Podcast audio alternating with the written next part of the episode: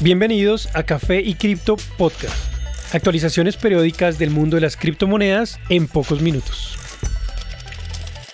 Buen día y bienvenidos a Café y Cripto Podcast. Soy Germán y esta es la actualización para hoy lunes 24 de octubre de 2022.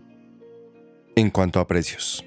El precio actual de Bitcoin es de 19.600 dólares, con lo cual supera el mes moviendo casi exclusivamente entre los 18 y los 20.000 dólares. En este momento busca superar la curva de precios promedio, o EMA de 50 días, objetivo a corto plazo de 21.000 dólares. En una situación similar, Ether busca superar la EMA también de 50 días, con un valor actual de 1.360 dólares. Superar los 1.400 la llevaría a niveles no vistos desde el 20 de septiembre. BNB busca nuevamente salir del canal descendente en el que se encuentra desde comienzos de agosto. Superar los 280 dólares lo llevaría a superar este canal y acercarse a valores por encima de 300, no vistos desde hace más de dos meses. Su precio actual es de 276 dólares.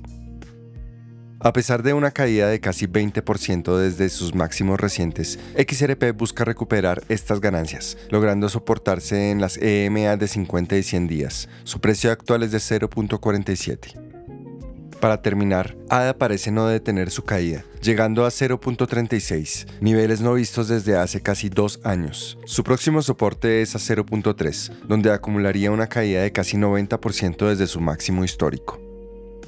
En noticias.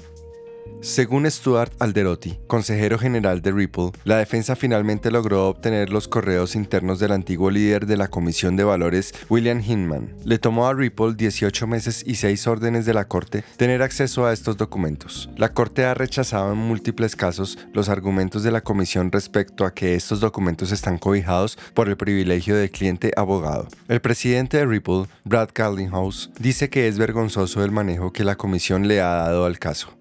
La comisión quiere que creas que se preocupa por la transparencia, divulgación y claridad. No les creas.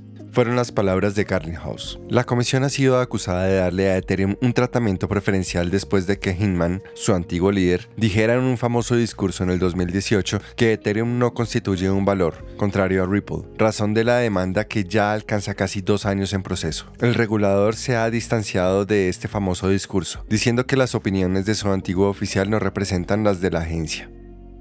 España es ahora oficialmente el tercer país con la mayor red de cajeros Bitcoin en el mundo, detrás de Estados Unidos y Canadá. España tiene actualmente 215 cajeros, poniendo a El Salvador en cuarto lugar con 212 cajeros, apenas tres menos. Información de Coin ATM Radar confirmó que España representa 0.6% de las instalaciones globales. Esto pone a España como el mayor contribuidor de Europa, seguida de Suiza con 144 cajeros, Polonia con 142 y Rumanía con 135. En lo que va de 2022, el país instaló ya 43 y había dicho previamente que tenía intenciones de instalar hasta 100 para finales del año. En contraste, las instalaciones globales vieron un crecimiento negativo desde el mes pasado y están en camino de de recuperarse actualmente. Grecia es otro país de mucho crecimiento en este aspecto. Bcash, un operador de cajeros, lidera en este país. Su director, Dimitros Zangalidis, comentó que a pesar de la instalación de cajeros en zonas turísticas, la mayoría vienen de la capital. Según él, una combinación entre el cripto invierno actual y las temporadas turísticas ha resultado en un decrecimiento en el uso de cajeros a nivel mundial.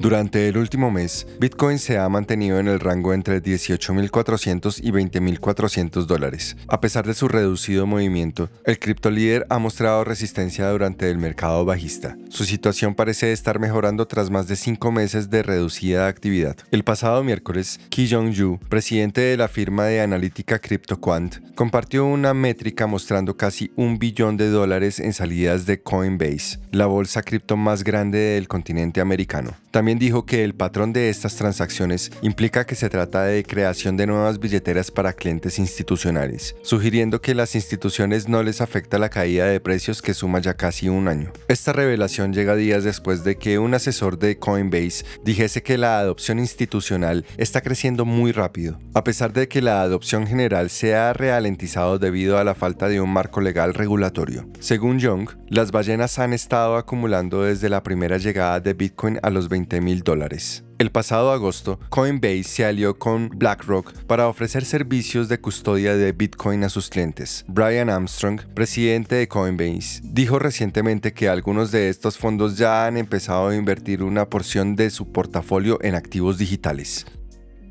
Gracias por acompañarnos en este nuevo episodio de Café y Cripto Podcast. Recuerden que pueden seguirnos en nuestras redes sociales, Instagram, Twitter y TikTok, en donde nos pueden encontrar como Café y Cripto Podcast. Y recuerden, la cadena de bloques vino para quedarse. Café y Cripto es un podcast producido y editado en Bogotá, Colombia, con la participación de Miguel Santamaría en la investigación, Elizabeth Bernal en la voz y dirección de marketing, y Germán Méndez en la voz, producción y diseño sonoro. Idea original Miguel Santamaría. Los artículos y análisis mencionados en este podcast no constituyen una recomendación u oferta de inversión ni una promesa de resultados futuros. Haremos todo lo posible para garantizar la precisión de la información incluida en este podcast sin asumir ninguna responsabilidad por información faltante o incorrecta. Las operaciones con criptomonedas implican un elevado riesgo, incluyendo pérdida parcial o total del capital invertido y pueden no ser adecuadas para todos los inversores.